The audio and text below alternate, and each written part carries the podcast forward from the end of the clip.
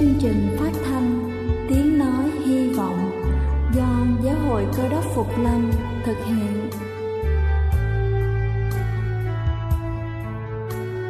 Kính thưa quý vị, Đức Chúa Giêsu trước khi Ngài về trời đã ban cho các môn đệ của Ngài một điều răn mới, đó là họ phải yêu thương nhau như chính tình yêu mà Ngài đã dành cho họ. Quả thật vậy thưa quý vị, tình yêu thương là một món quà vô giá mà Chúa đã ban cho nhân loại và đó cũng là thông điệp mà chúng tôi muốn gửi đến toàn thể quý vị. Nếu quý vị muốn tìm hiểu thêm về chương trình, về niềm tin hoặc muốn nghiên cứu về lời Chúa, xin quý vị gửi thư về chương trình phát thanh Tiếng Nói Hy Vọng, địa chỉ 224 Văn Đăng Lưu, phường 3, quận Phú Nhuận, thành phố Hồ Chí Minh hoặc gửi email cho chúng tôi theo địa chỉ tiếng nói hy vọng amoc@gmail.com.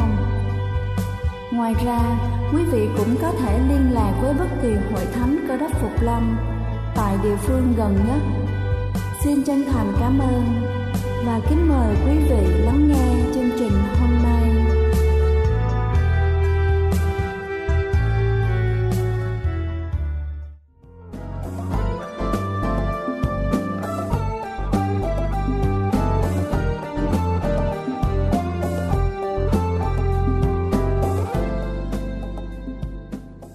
Xin thân ái kính chào quý vị khán giả thân mến.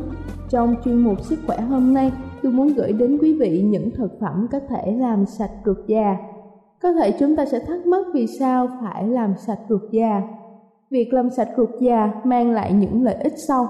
Với sự giúp đỡ của ruột già, việc giảm cân trở nên thuận lợi hơn. Hoàn thiện hệ thống tiêu hóa khi đại tràng được làm sạch, nó đẩy các chất thải không tiêu hóa được ra ngoài giúp cải thiện tiêu hóa, ngăn ngừa táo bón.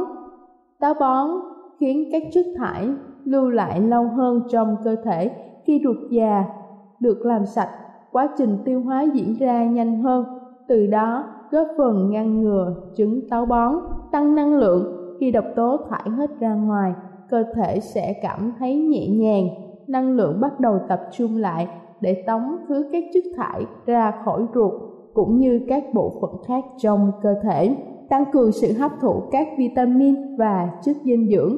Khi đại tràng được làm sạch, nó cho phép các chất dinh dưỡng hấp thụ và mau hiệu quả hơn, cải thiện sự tập trung, lượng vitamin và các chất dinh dưỡng khác được hấp thụ hiệu quả thông qua các chế độ ăn uống lành mạnh có thể được bổ sung đầy đủ các dưỡng chất quan trọng góp phần làm tăng khả năng tập trung, giảm nguy cơ ung thư ruột kết hầu hết các độc tố chúng ta ăn, hít thở hoặc uống được hấp thụ và xử lý bởi hệ thống tiêu hóa bao gồm cả gan. Chúng cần được đào thải ra khỏi đại tràng và và gan càng nhanh càng tốt. Và đây chính là yếu tố góp phần làm giảm nguy cơ ung thư đoạn ruột kết, tăng khả năng sinh sản. Chất xơ được hấp thụ qua chế độ ăn những chất dinh dưỡng lành mạnh ruột già làm sạch thường xuyên hơn.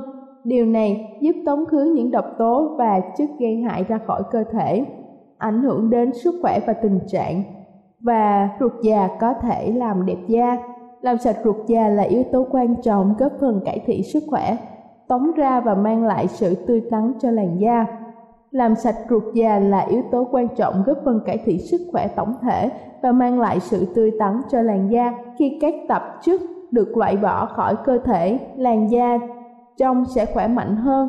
Nếu đại tràng bị trục chặt, chúng ta có thể sẽ gặp các vấn đề liên quan đến tiêu hóa cùng với các nhiều loại bệnh khác. Và sau đây, tôi sẽ trình bày cho quý vị 10 loại thực phẩm có thể làm sạch ruột da. Đầu tiên đó chính là chanh.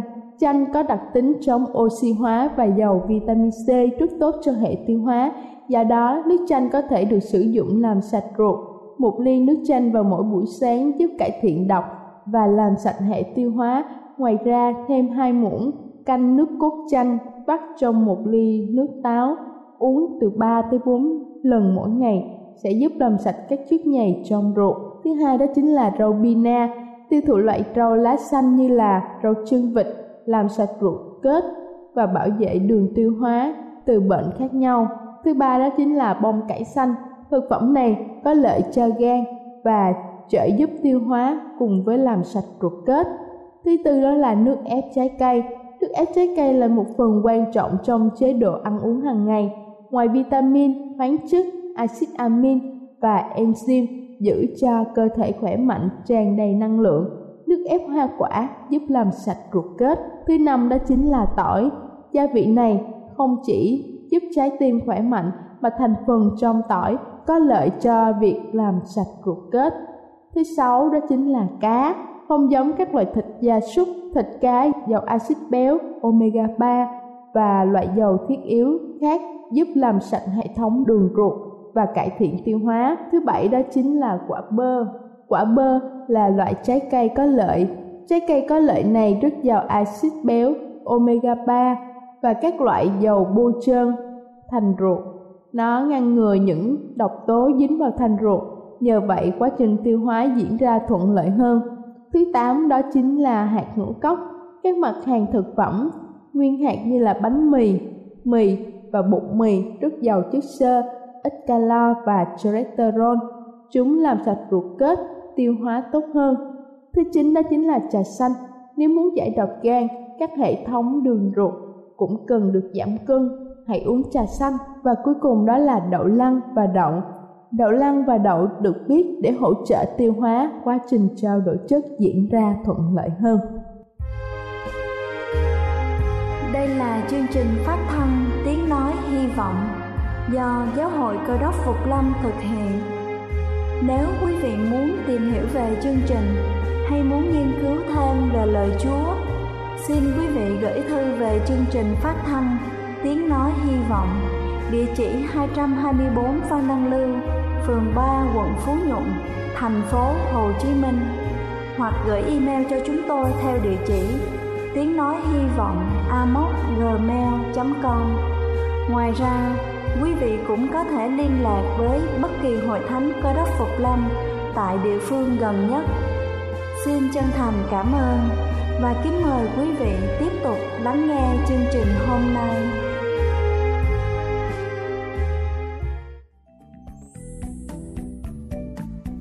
Kính thưa quý vị, và giờ này chúng ta sẽ đến với phần sứ điệp của ngày hôm nay với tựa đề Sự phán xét cuối cùng. Xin thân ái kính chào toàn thể quý ông bà anh chị em. Các học giả kinh thánh đã nghiên cứu và tổng kết được rằng trong suốt cuộc đời của Chúa, Đức Chúa Giêsu đã sử dụng khoảng 40 ví dụ. Nhưng mà trong 40 ví dụ này thì 37 ví dụ kia Ngài đã kể cho tập thể mọi người cùng nghe riêng ba cái ví dụ cuối cùng này Đức Chúa Giêsu chỉ kể riêng cho các môn đồ của Ngài. Nói tóm lại, các học giả kinh thánh đều cho biết rằng ba cái ví dụ này đặc biệt là những cơ đốc nhân cần phải lưu ý. Bởi vì cái đối tượng đã được Đức Chúa Giêsu chọn lọc. Và trong buổi sáng hôm nay, tôi xin chúng ta cùng nghiên cứu ở trong sách Matthew đoạn 25 câu số 31 cho tới câu số 46. Đây chính là cái ví dụ cuối cùng của Đức Chúa Giêsu người ta nói rằng chúng ta cần phải lưu ý tới những gì đầu tiên và những gì cuối cùng bởi vì à, đây là những thứ mà nó mang tính chất đặc biệt hơn những cái phần còn lại.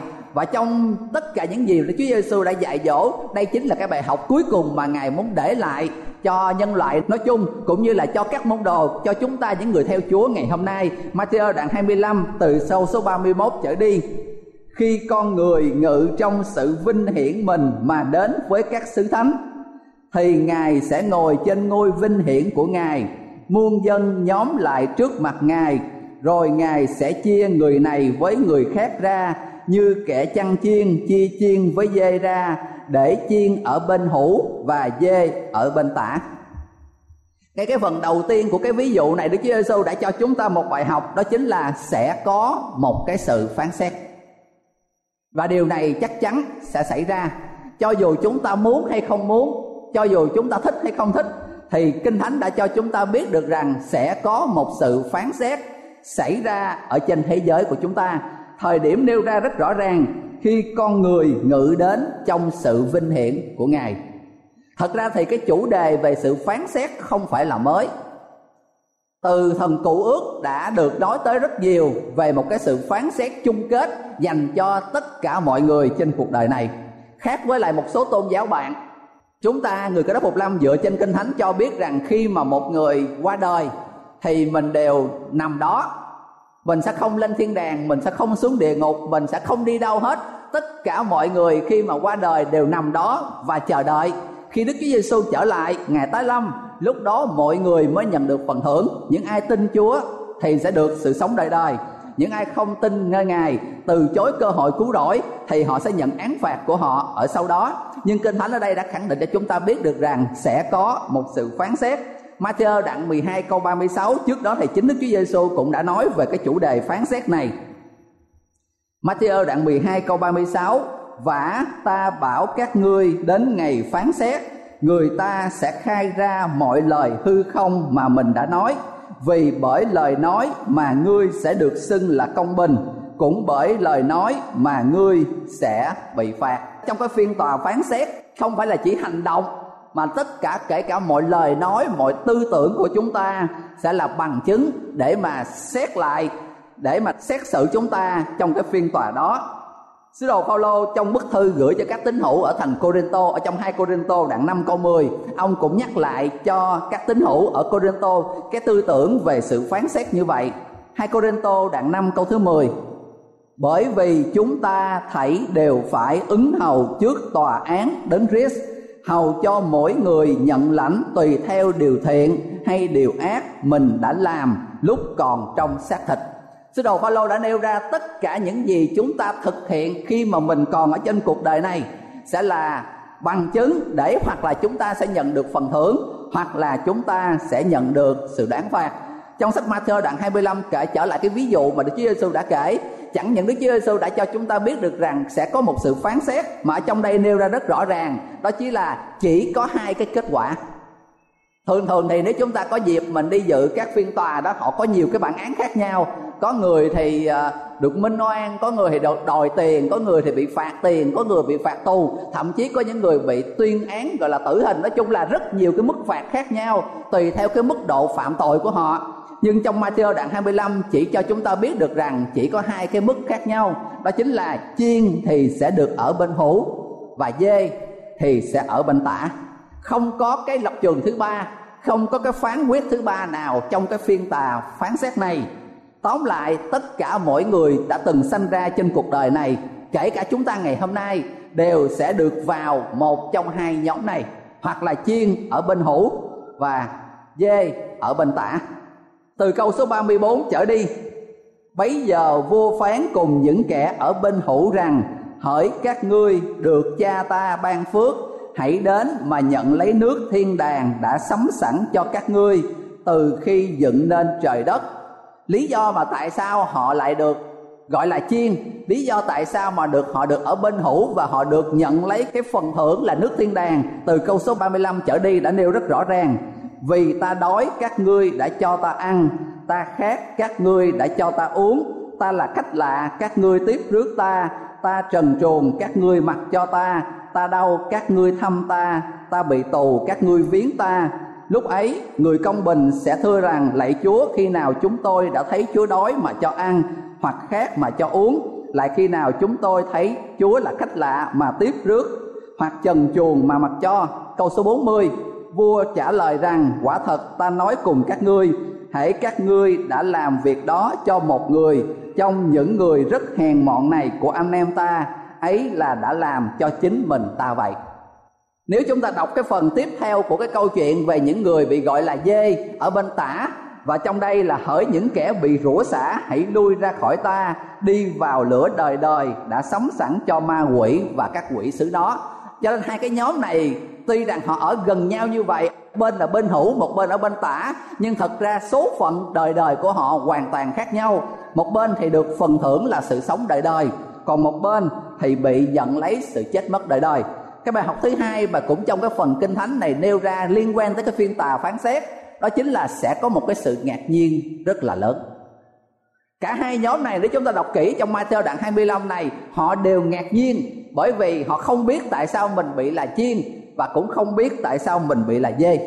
Cái nhóm chiên thì cũng không hiểu là mình đâu có làm cái gì đâu mà lại được ở bên đây khi mà Chúa nói rằng ta đói, ngươi cho ta ăn, ta khát, ngươi cho ta uống, thì họ nói rằng họ chưa bao giờ làm cái đó cho Chúa hết. Và cái nhóm mà bị gọi là dê, bị nhận lấy cái sự rủa xả, thì cái nguyên nhân mà họ bị như vậy, kinh thánh cho biết rằng bởi vì ta đói, ngươi không cho ta ăn, ta khát, ngươi không cho ta uống. Thì những người dê này nói rằng con cũng chưa bao giờ thấy chúa như vậy hết. Chứ nếu mà con đã thấy chúa đói thì con chắc chắn đã cho chúa ăn. Con thấy chúa khát thì chắc chắn con đã cho chúa uống. Nhưng mà cả hai cái sự ngạc nhiên đó đức chúa giêsu đều đưa ra cùng một câu trả lời đó chính là khi chúng ta làm cho bất kỳ một người nào khác, đó chính là chúng ta đã làm cho chúa ngược lại, khi chúng ta từ chối không làm cho bất kỳ một người nào khác trong khả năng mà mình có thể làm, thì cũng có nghĩa rằng chúng ta đã từ chối không làm cho chính Đức Chúa Giêsu vậy. Chúng ta ngày hôm nay, những cơ đốc nhân được gọi là tay là chân của Ngài. Một trong những thành phố rất nổi tiếng ở Ba Lan, họ có một cái tượng của Đức Chúa Giêsu vốn là cái nơi mà đã thu hút rất nhiều du khách tới. Nhưng mà trong cái trận chiến của đại diện thế chiến, khi chiến tranh thế giới thứ hai xảy ra, thì bom của phát xít đức đã đã đã tàn phá toàn bộ cái thành phố đó. Và một trong những cái quả bom đã bắn trúng cái pho tượng và đã làm gãy đi hai cái cánh tay. Sau khi chiến tranh kết thúc, thì những người trong thành phố, khi mà họ quyết định họ tái thiết lại cái thành phố, thì một trong những việc đầu tiên là họ muốn tu sửa lại cái pho tượng đó và sau khi mà họ đã quyên góp đủ tiền trước khi họ thực hiện, thì một trong những cư dân của thành phố họ đã đề nghị rằng, thôi thì mình cứ để như vậy. Nhiều người họ ngạc nhiên rằng tại sao lại phải như vậy? Cái tượng nhìn rất là xấu xí. Nhưng mà cái ông đã đưa ra một cái lý do mà sau này cái hội đồng tu sửa thành phố họ đã chấp nhận. Họ nói rằng thật ra thì chúng ta, mỗi cơ đốc nhân chính là đôi tay của Chúa ngày hôm nay khi Đức Chúa Giêsu còn sống ở trên trần này khi mà Ngài gặp sự khốn khổ, khi Ngài gặp sự bất công, khi Ngài gặp những gì mà cần đôi tay của Ngài đưa ra để giúp đỡ, Ngài đã làm tất cả những điều đó nhưng khi Đức Chúa Giêsu về trời, Ngài đã giao phó lại sứ mạng này, công việc này cho những người xưng mình là con cái Chúa, cho những ai gọi mình là cơ đốc nhân. Nói tóm lại, chúng ta mỗi người ngày hôm nay khi đi theo Chúa, xưng mình là người đi theo Ngài, mỗi người chúng ta trở nên những đôi tay của Chúa để xoa dịu những vết thương lòng cho những người khác, để giúp đỡ những người đang trong sự khó khăn, để khi gặp ai đói chúng ta sẽ cho ăn, khi gặp ai khác chúng ta sẽ cho uống bởi vì khi mà làm như vậy chính là lúc chúng ta làm cho Đức Chúa Trời. Do đó mà Matthew đoạn 25 cái ví dụ cuối cùng của Đức Chúa Giêsu cho chúng ta biết được rằng sẽ có một phiên tòa phán xét. Và cái điều thứ hai cho chúng ta biết được rằng sẽ có một cái sự ngạc nhiên ở trên đó sẽ xảy ra.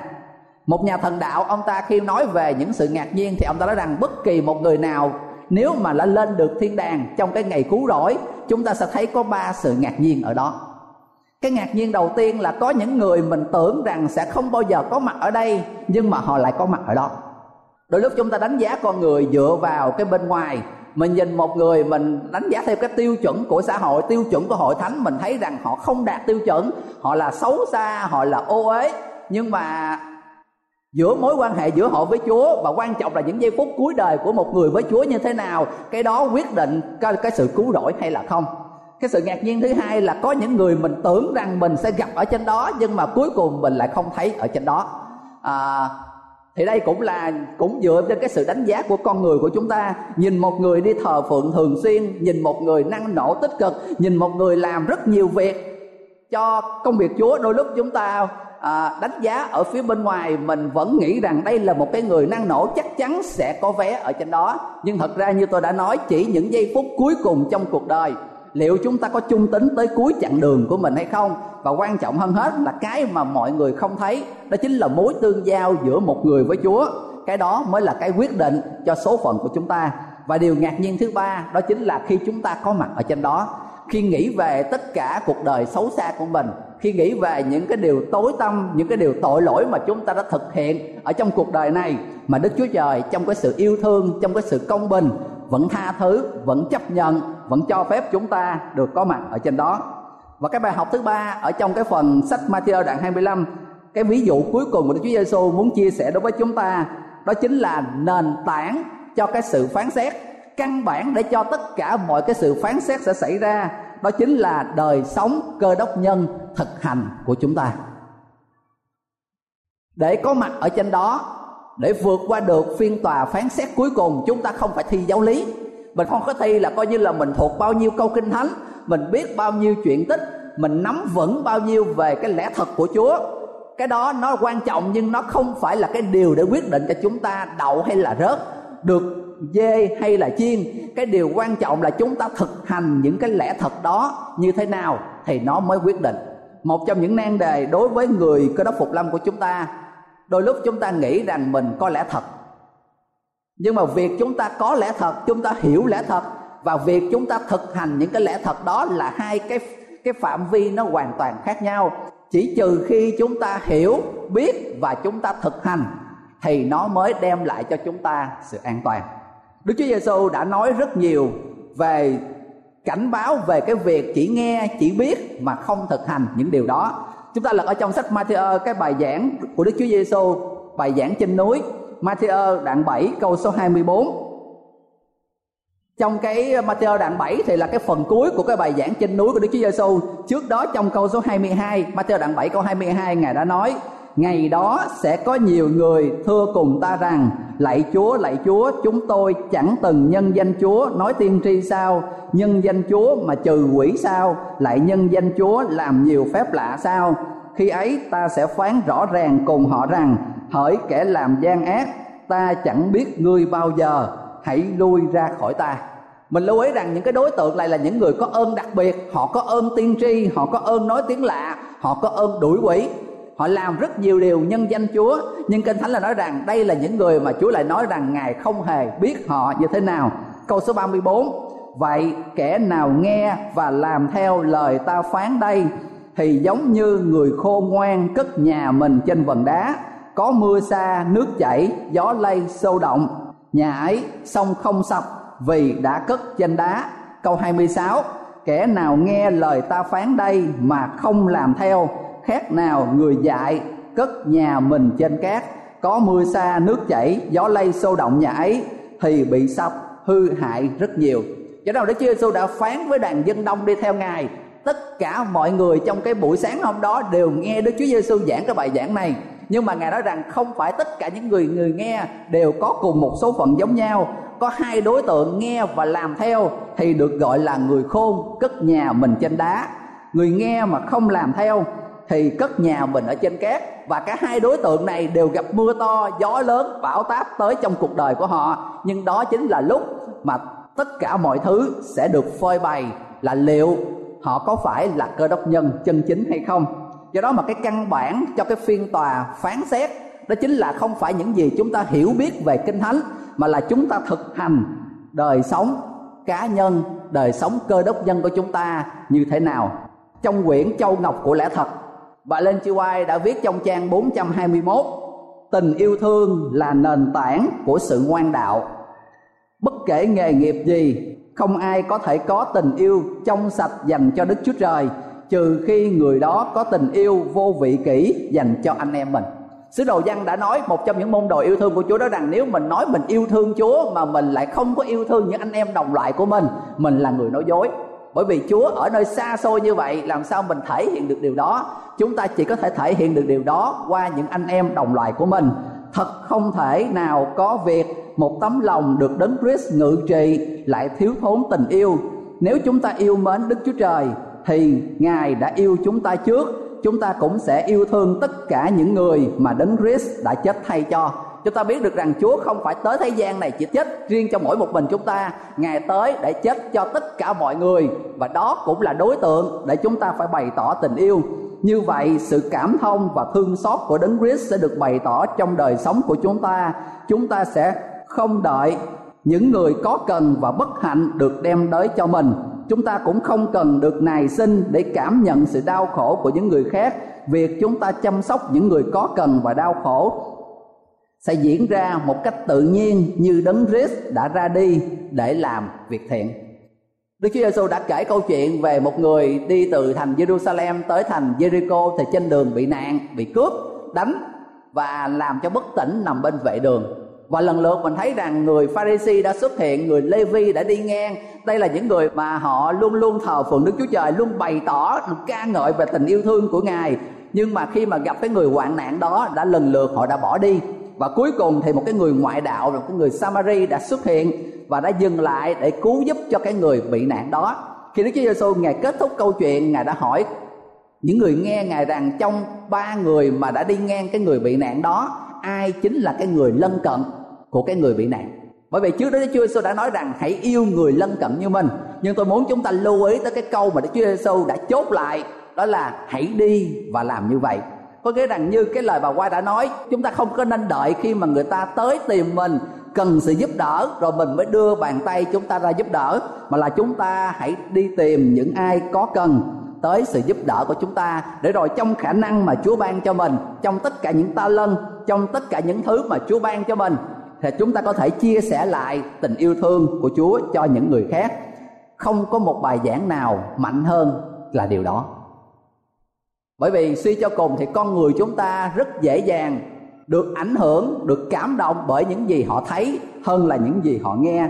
Người ta luôn luôn nói rằng tôi muốn nhìn thấy một bài giảng hơn là nghe một bài giảng.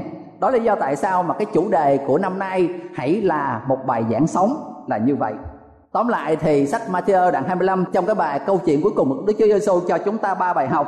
Cái thứ nhất cho chúng ta biết được rằng sẽ có một phiên tòa cái thứ hai nói với chúng ta biết rằng sẽ có một cái sự ngạc nhiên ở trên cái phiên tòa đó. Và mỗi người chúng ta sẽ quyết định coi coi mình nằm ở trong cái nhóm ngạc nhiên nào. Và cái điều thứ ba cho chúng ta biết được ở đây đó chính là nền tảng của sự phán xét. Đó chính là đời sống thực hành của cơ đốc nhân sẽ có một phiên tòa mà tất cả những người ra tòa đó không cần phải dựa trên chứng cứ gì hết. Họ không cần dựa trên adn họ không cần dựa trên bằng chứng, họ không cần dựa trên nhân chứng nào hết. Trong một cái phiên tòa mà mỗi người chúng ta đều phải đối diện với lại chính đấng tạo hóa của mình. Không phải với tư cách là người gọi là tham quan để coi coi xét xử như thế nào. Mỗi người chúng ta đều tham dự trong phiên tòa đó với tư cách là nhân vật chính mỗi người chúng ta đều tham dự cái phiên tòa đó để nhận cái án mà mình sẽ được tuyên, hoặc là những người chiên ở bên hữu của Chúa, hoặc là những người dê ở bên tả của Đức Chúa Trời. Và biết được rằng sẽ có một phiên tòa lớn như vậy sẽ xảy ra. Biết được rằng những gì chúng ta đang làm ngày hôm nay và những ngày sắp tới sẽ quyết định tới cái cái kết quả của cái phiên tòa đó. Liệu cái điều mà chúng ta biết trước đó có làm chúng ta thay đổi cái gì đó trong cái cách mà chúng ta đang sống ngày hôm nay hay không? Hy vọng rằng tất cả những gì chúng ta làm đều sẽ luôn luôn bày tỏ tình yêu của chúa cho những người khác, qua những công việc nhỏ và lớn của mình. Và cho dù chúng ta làm bất kỳ điều gì, mỗi ngày, mỗi việc làm của chúng ta sẽ luôn luôn là một bài giảng để nói cho mọi người biết về tình yêu thương và sự cứu rỗi của ngài. Amen.